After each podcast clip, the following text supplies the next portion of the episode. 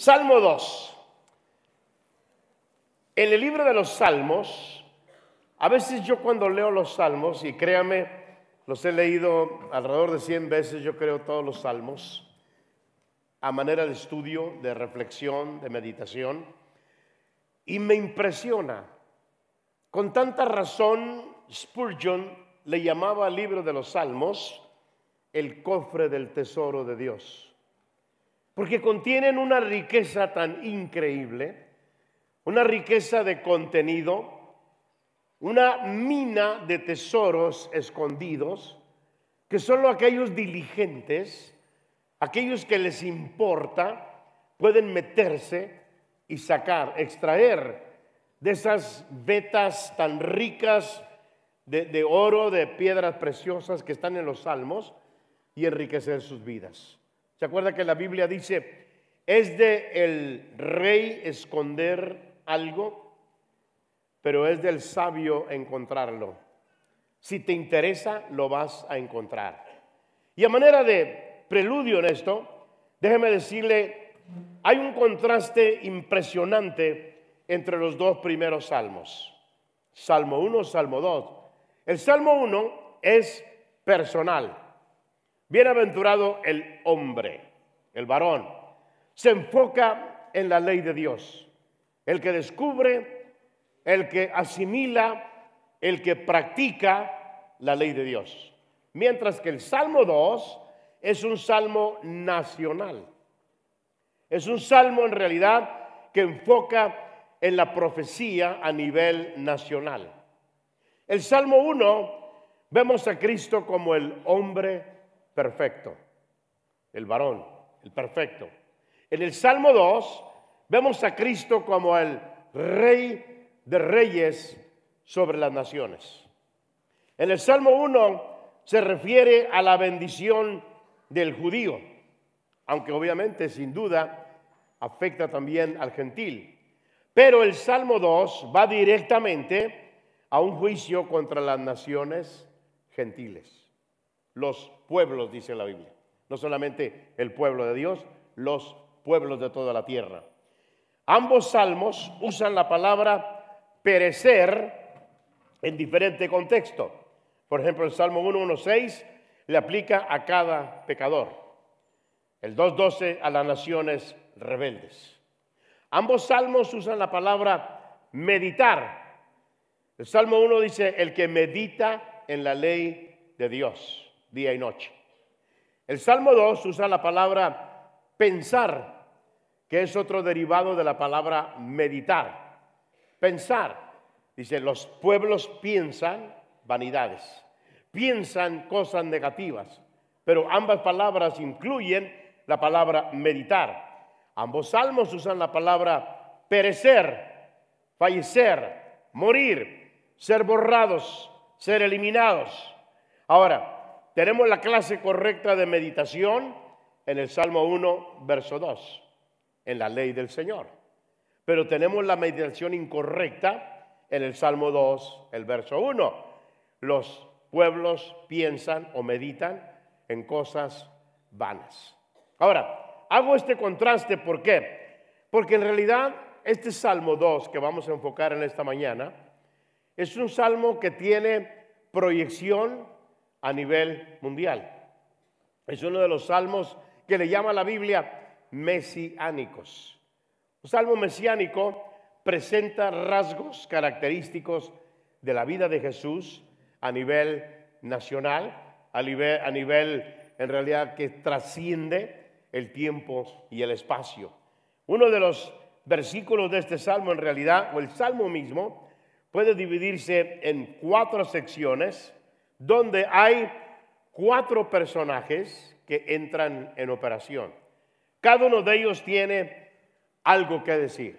Y vamos a ver rápidamente, para poder aprovechar el tiempo, cada uno de ellos en su, en su perspectiva. Primero, la voz de las naciones, versos 1 al 3.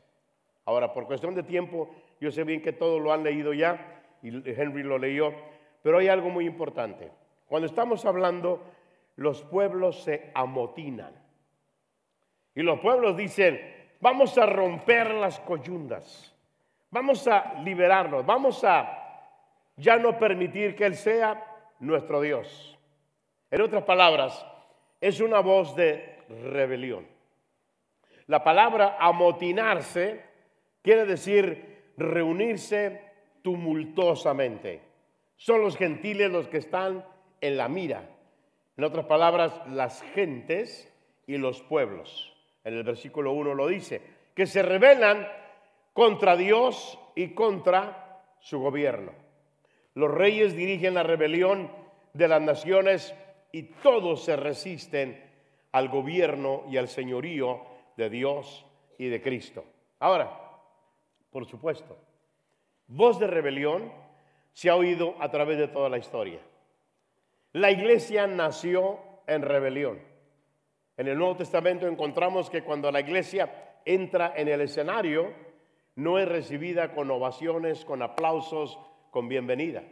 Al contrario, es el gobierno de Dios irrumpiendo en el gobierno del hombre. ¿Y qué es lo que pasa? El hombre la resiste. Empieza a oponerse total y violentamente al reino de Dios.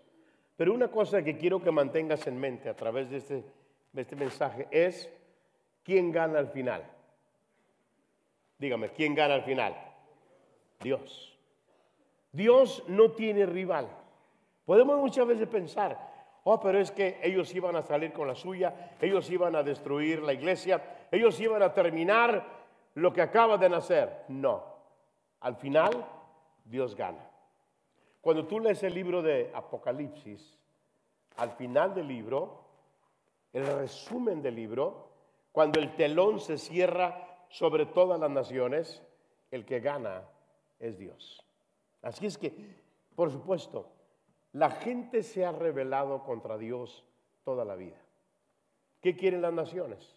Libertad del gobierno de Dios. Rompamos sus ligaduras. Ahora, déjenme meter un poquito sobre ello.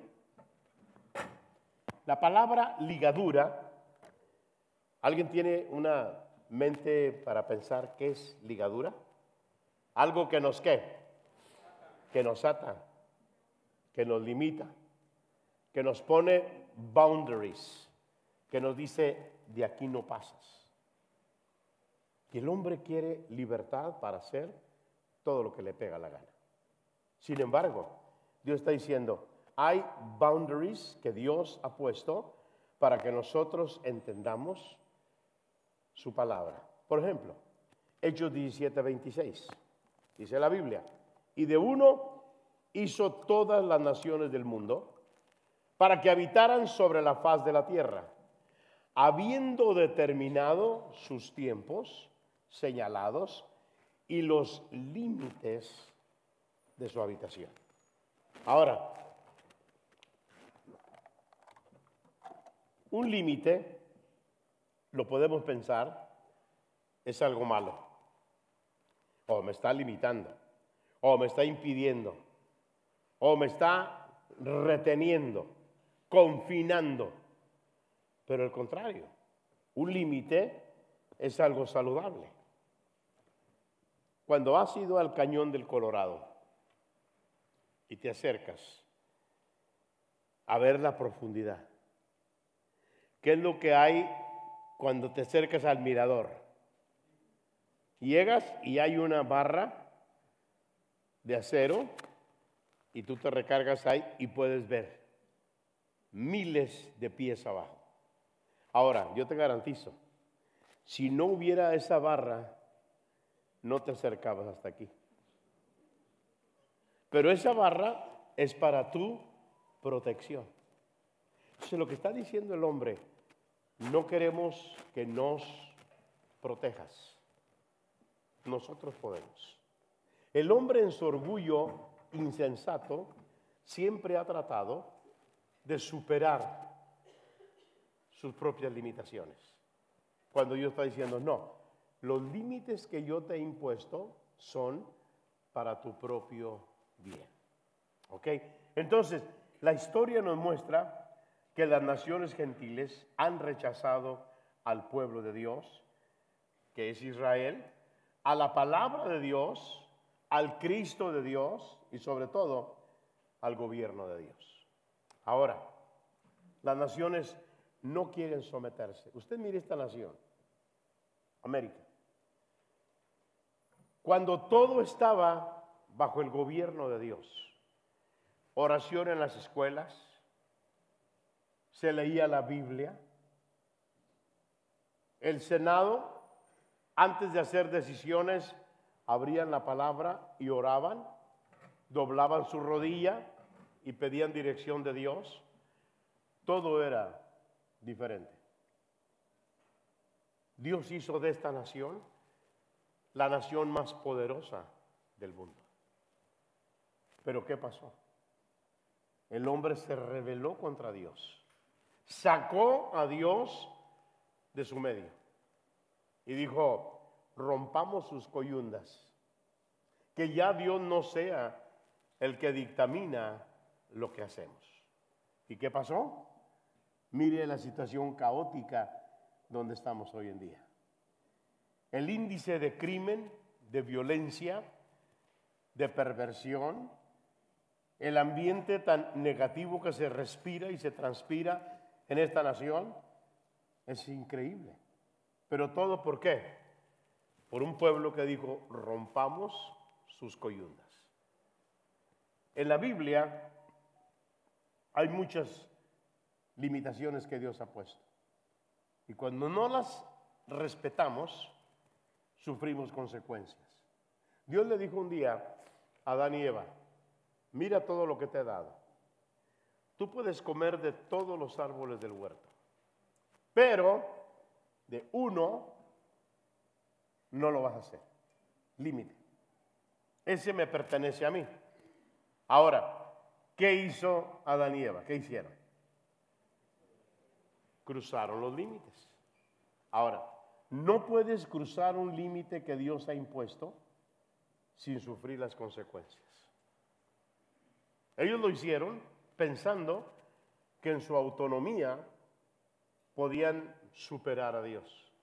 Y la Biblia dice, fueron arrojados del huerto. Entonces entendamos, la rebelión del hombre jamás podrá contra las normas de Dios. El hombre lo intenta, Herodes un día, cuando supo del nacimiento de Jesús, dijo, maten a todos los niños menores de dos años en Jerusalén, etcétera, etcétera. Abre las cortinas y la tradición dice que se queda mirando hacia donde resplandecía la estrella y dijo, quiero ver cuando esa estrella se apague. La estrella que se apagó fue la de él pero la estrella de Jesús sigue brillando por toda la eternidad. Entonces, el hombre siempre ha dicho, ¿sabes qué? Yo me voy a independizar de Dios, yo me voy a romper esto. Entonces, cuando el hombre está diciendo todo esto, el Padre viene, la segunda voz, y habla. Y me pregunto, ¿cómo responde Dios a las amenazas de los hombres? Bueno, la Biblia dice, se ríe. No es una risa tanto de burla, por así decirlo. Nosotros nos reímos de gente que a veces causa risa su manera tan necia de pensar. Pero Dios está diciendo, ¿sabes qué?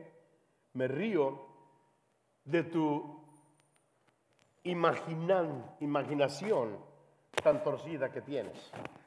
Porque tú crees que puedes contra mí. Tú crees que puedes oponerte a mí y vencer.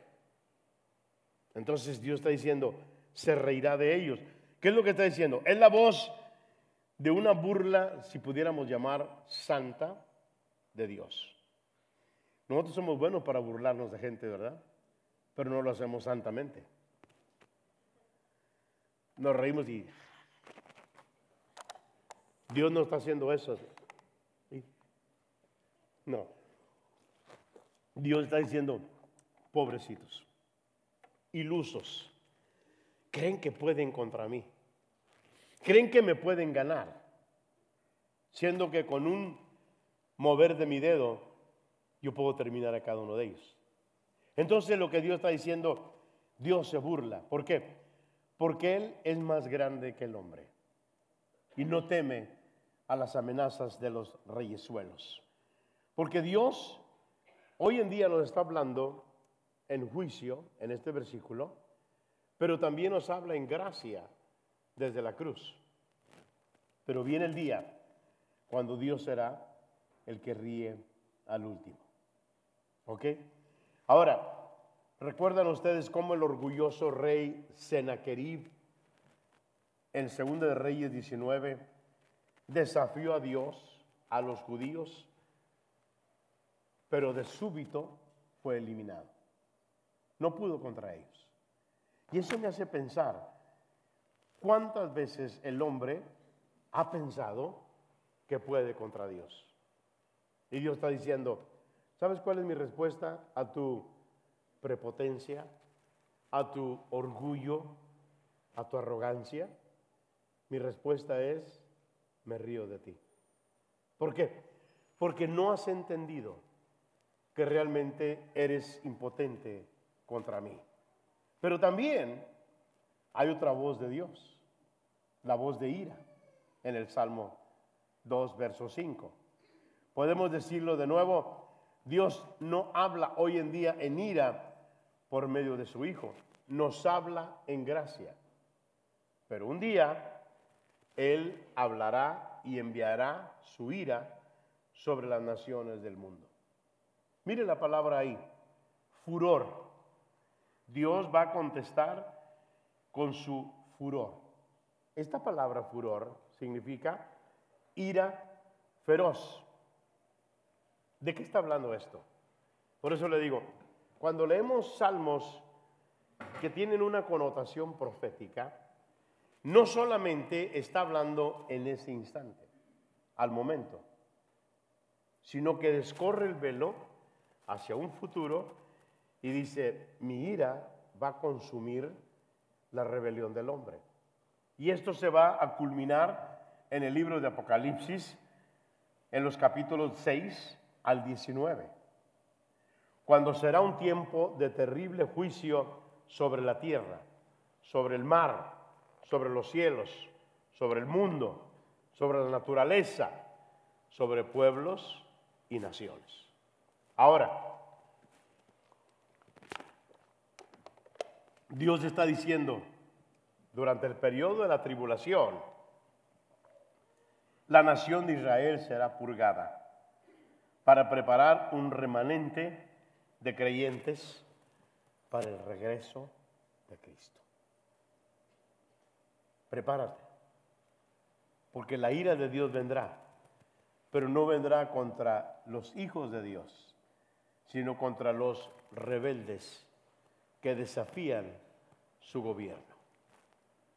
Finalmente, la voz de Dios es una voz de declaración cuando dice, yo he puesto a mi ungido, he establecido a mi ungido. En otras palabras, a su rey sobre su monte santo. ¿Quién es el ungido de Dios? Cristo. Otra palabra para ungido es Mesías, el prometido. Isaías 9, 6 a 7 nos lo define. Él es admirable, consejero, Padre eterno, Dios fuerte, príncipe de paz, todo ello. Pero luego dice algo importante en el verso 7. El aumento o incremento de su soberanía y de la paz no tendrán fin. Nada podrá detenerlo, el gobierno de Cristo.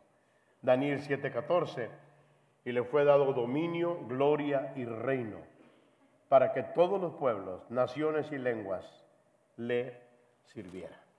Entonces es importante notar esto. Dios está diciendo, aunque el hombre se revele contra mí, pero mi ungido va a prevalecer. Cristo va a vencer al final de todos. ¿Ok?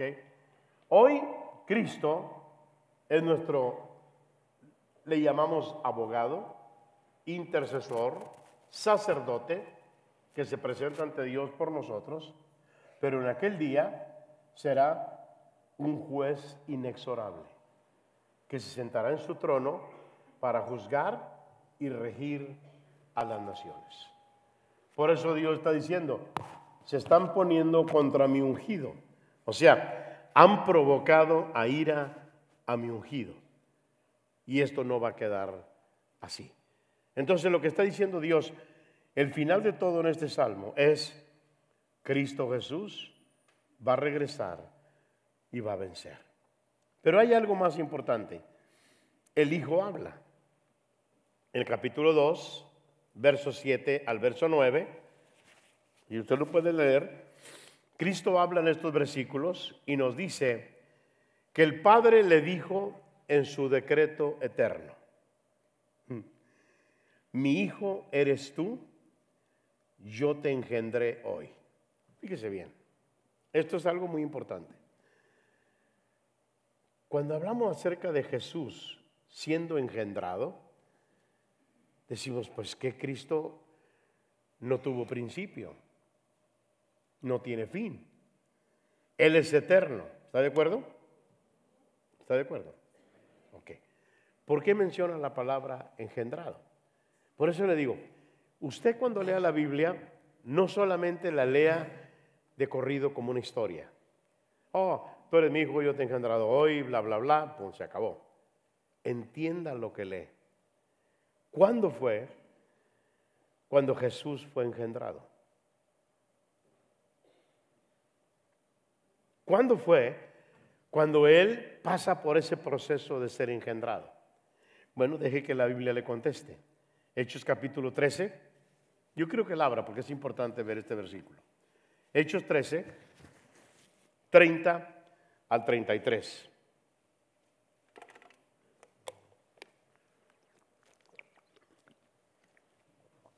Ok. Pero Dios, 30 al 33, capítulo 13. Dios le levantó de entre los muertos. y por muchos días se apareció a los que habían subido con él de Galilea a Jerusalén, los cuales ahora son sus testigos ante el pueblo.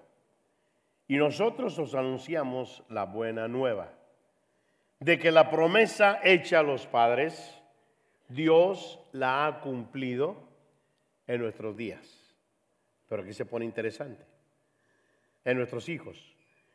Al resucitar a Jesús, como también está escrito en el Salmo segundo, usted está hablando de este Salmo, Hijo mío eres tú, yo te he engendrado hoy. El día cuando Cristo, por así decirlo, fue engendrado, fue el día cuando Jesús salió de la tumba. Cuando Jesús resucitó. En otras palabras, este versículo se cita de nuevo en Hebreos cuando dice, Hebreos 1.5, porque ¿a cuál de los ángeles dijo Dios jamás, Hijo mío eres tú, yo te he engendrado hoy? A ninguno, solamente a Cristo. Es increíble. Hebreos 5.5, de la misma manera, Cristo no se glorificó a sí mismo para hacerse sumo sacerdote, sino que lo glorificó el que le dijo, Hijo mío, eres tú, ¿qué? Yo te he engendrado. Debido a su victoria sobre el pecado y la muerte, a Cristo se le ha dado una herencia. Si usted lee Filipenses, va a encontrar algo muy importante. Jesús cuando resucita, se le da un nombre que es, sobre todo, nombre. ¿Por qué? Por su obediencia, su sometimiento a la voluntad del Padre, su victoria sobre el Calvario, sobre la muerte, y el Señor asciende con todo el poder otorgado a Él. Es increíble lo que Dios está haciendo. Entonces, recordamos lo que el Padre le dijo en el bautismo del Hijo. Este es mi Hijo amado. En la transfiguración, fíjate bien, lo repite. Cuando Dios estaba a punto de enfrentar su muerte en Cristo en la cruz del Calvario, Mateo 17:5. Este dice Dios, es mi Hijo amado, en quien yo me complazco. Pero añade otra frase, a Él oíd. Habla de qué? El señorío de Jesucristo. Nada puede detener o impedir su autoridad, su gobierno. Por eso Jesús tiene a todas las naciones como su herencia debido a su obra fiel en la cruz.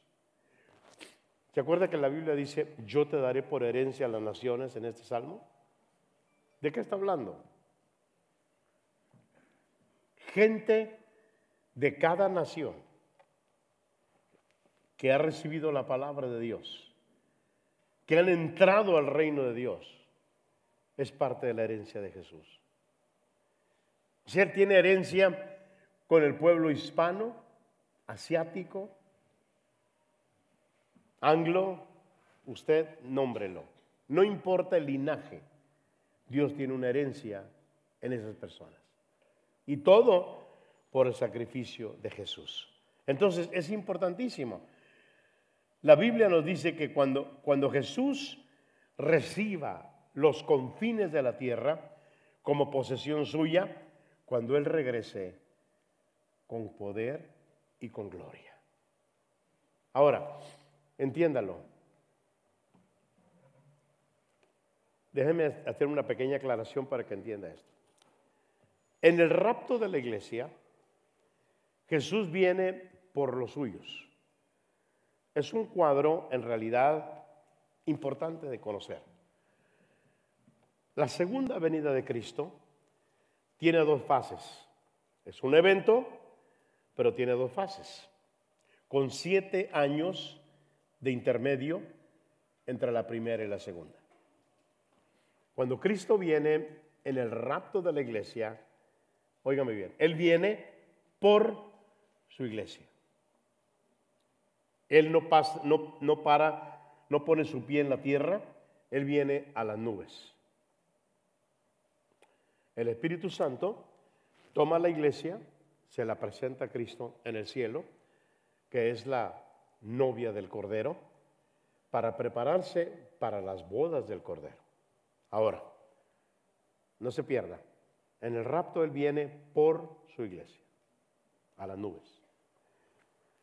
Cuando la iglesia se va, el diablo empieza a hacer con toda su furia la tribulación sobre la tierra es cuando viene tribulación, tres años y medio, y otros tres de gran tribulación. Pero mientras eso está pasando en la tierra, ¿qué está pasando en el cielo? Número uno, el tribunal de Cristo, la recompensa de los creyentes. De acuerdo a lo que tú hiciste para Cristo, será recompensado. Va a haber ganancias pero también va a haber pérdidas. Aquellos que no hicieron nada. Bueno, yo nomás fui salvo, me establecí en una iglesia y ahí estuve esperando que Cristo viniera por mí. No testificó, no ganó a nadie para Cristo, no sirvió en nada, no usó los talentos y habilidades que Dios le dio, solamente fue un número más. Bueno, dice la Biblia en Corintios, será salvo así como por fuego. Porque todo lo que hizo se quemará. Entonces, la primera fase es el tribunal de Cristo, que usan una palabra griega que es bema, de recompensa. Segunda fase, las bodas del Cordero. Cristo y su iglesia. La iglesia que el Espíritu Santo le presenta en el rapto de la iglesia las bodas del Cordero. Mientras esto pasa en el cielo, en la tierra hay tribulación como nunca ha habido. Terminan los siete años el Señor ahora regresa. Pero mira la diferencia.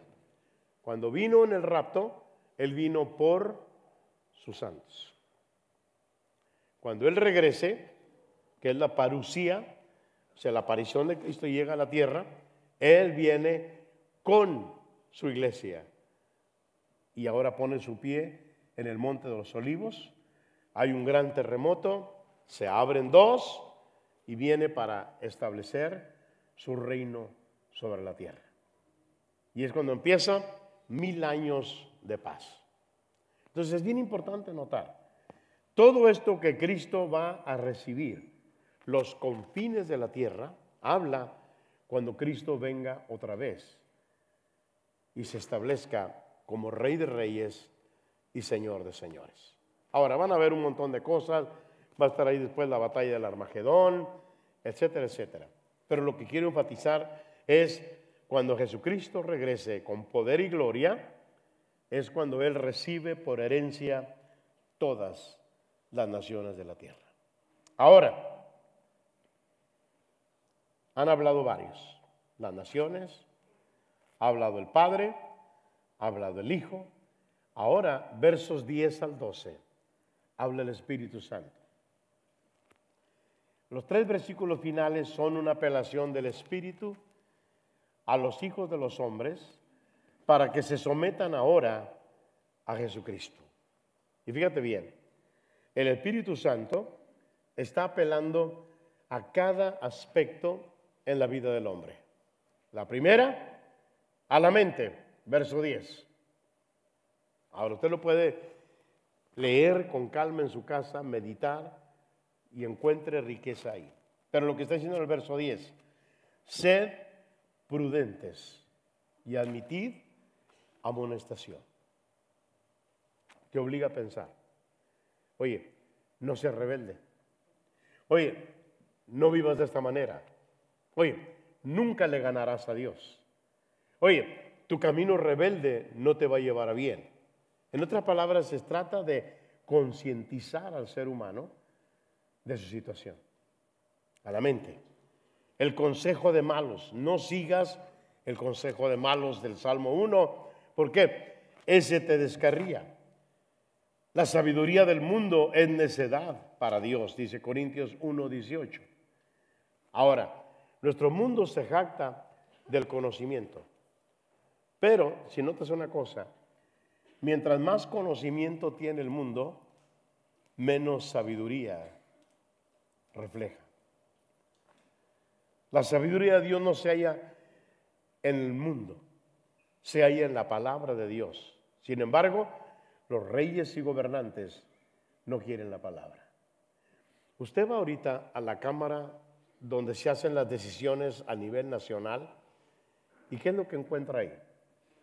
El Senado, la Casa Blanca, los gobernantes y todo eso cuando van a hacer una decisión, dígame usted, ¿en qué se basan? Fenómenos culturales, fenómenos políticos, encuestas y todo. ¿Cuándo consideran la palabra de Dios? Cuando abren la Biblia dicen, bueno, ¿qué dice Dios? Dios es un rey, Él es un gobernante, Él sabe cómo gobernar, pero no lo hacen. Simplemente usan su conocimiento y está todo torcido. ¿De dónde cree que sacan el conocimiento para aprobar leyes como el aborto, matrimonios del mismo sexo, legalizando todas las cosas que son, de acuerdo a la Biblia, corrupción, impiedad? Lo hacen de su inteligencia, pero no abren la sabiduría de la palabra de Dios. Por eso la nación está como está. Es bien importante entenderlo. Luego la apelación del Espíritu es al corazón. Después de que dice, piensa, reflexiona, no sigas el consejo de los malos, busca el consejo de Dios, luego apela al corazón. ¿Qué dice? Servid a Jehová. Que tu corazón en realidad se incline hacia Dios. Sirve a Dios. En lugar de rebelarte, resistirle, dice el Espíritu Santo, sométete, sirve a Dios. Humíllate a Cristo, ríndete a Él, porque cuando lo hagas, el gozo de Dios vendrá como resultado a tu vida, como no lo has experimentado. Entonces, estos consejos son del Espíritu al ser humano. Luego viene otro, no solamente eso, sino tu voluntad. Honrar al Hijo. Mire el verso 12. Implica, ríndele honor y muestra sumisión amorosa a Él. ¿Qué es honrar algo? Cuando tú amas algo, lo honras. Cuando tú amas a tus padres, los honras. Cuando amas a tus hijos, los honras. Cuando amas a alguien, le demuestras honor. Entonces lo que está diciendo el versículo, si tú dices que amas a Dios, le vas a mostrar honra. Honra y respeto, obediencia. Cuando Él dice algo, tú lo haces. Entonces es bien importante. Ahora, fíjate bien, Dios puede, y lo está haciendo, salvando a los perdidos, afirmando su ley santa. Es trágico que la mayoría del mundo no queremos que Él reine sobre nosotros. Yo te digo una pregunta para concluir. Si tú no dejas que Cristo reine sobre tu vida, ¿quién crees que lo va a hacer? Porque si Él no reina, algo o alguien más va a estar reinando. El corazón del hombre no puede permanecer vacío. O lo llena Dios o lo llena otra cosa que no es Dios. Entonces es bien importante entender, cuando Jesús vuelva, la Biblia dice, Él obligará a postrarse ante Él a todo el mundo. Pero será demasiado tarde. Hoy en día el Señor dice, si tú te rindes a mí voluntariamente, te sometes a mí, tu futuro está asegurado conmigo. Pero es diferente. Fíjate, hay dos palabras que se parecen, pero no es lo mismo. Uno es humillarte ante Dios. Eso implica tu voluntad, tu iniciativa. Otro es que Dios te humille. Cuando Dios te humilla, te quiebra. Cuando tú te humillas, te levanta. ¿Qué dice la Biblia? El que se humilla será, pero el que se revela entonces lo que Dios está diciendo, lo único que Dios tiene que hacer en tu vida es cuando tú sometes voluntariamente las riendas de tu vida a Jesús, entonces Él exalta tu vida. Él trae bendición a tu vida. Él te establece como parte de su herencia. Y cuando Él venga, Él viene por ti. Entonces, el Salmo 1 empieza con una bienaventuranza. Usted lo leyó, bienaventurado el varón. El Salmo 2 concluye con otra bienaventuranza. Bienaventurados todos los que en Él confían. Esta mañana, ¿cuál va a ser tu respuesta a Dios? ¿Va a ser unirte a los pueblos? ¿A rompamos sus coyundas? ¿A no quiero el señorío de Cristo en mi vida, o va a ser una respuesta de sumisión a Él. Decirle, Señor, reina sobre mí. Me someto a tu voluntad. Me someto a tu palabra. Me someto a tu gobierno. ¿Por qué? Porque yo he tratado de gobernar mi vida y mira cómo estoy. Pero yo quiero que tú gobiernes mi vida. Quiero ser parte de tu herencia. Quiero ser parte de aquellos que cuando tú vengas, tú levantes, tú recojas y estemos contigo. Bienaventurados aquellos que se someten a su gobierno y señorío. En esta mañana no hay mucho que pensar. Es simple y sencillamente Dios, yo veo tu palabra y lo que veo, veo un Dios de amor, un Dios de misericordia, de gracia y compasión hacia mí ahora mismo. No quieras ver la otra fase de Dios, cuando vendrá con ira, con juicio sobre las naciones. Yo quiero que te pongas de pie un momentito.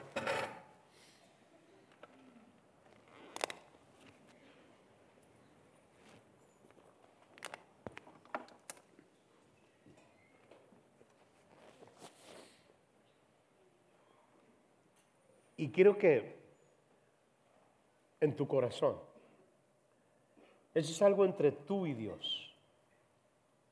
Yo no puedo hacer la decisión por ti. Esto es personal.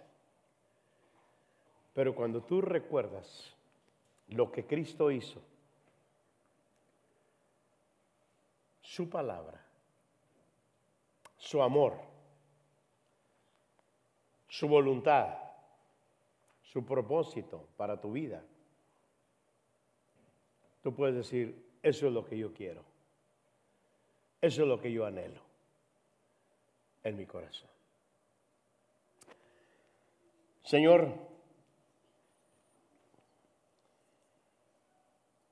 qué lindo es abrir tu palabra y mirar cómo tú expresas tu voluntad perfecta, tu amor extravagante a nosotros y nos dices, yo te amo. Yo quiero que tú estés bajo mi señorío. Es la única manera en que tú cumplirás el propósito para tu vida. Señor, ayúdanos a entender que nuestra vida sin ti no tiene propósito, no tiene proyección, no tiene futuro correcto. Pero sometiéndonos a tu señorío, podemos ser parte de aquellos que serán bienaventurados por parte de Dios. Esta mañana, permite Jesús que tu palabra haga impacto en nuestro corazón y que nos llevemos este tesoro a nuestra casa, a nuestro hogar, a nuestras relaciones, donde quiera que vayamos. Y ayúdanos para vivir de tal manera que nuestra vida sea una expresión de amor a ti, de obediencia, de sumisión. En el nombre de Jesús oramos. Y el pueblo de Cristo dice, Amén. Dios me le bendiga y viva bajo el señorío y el gobierno de Cristo.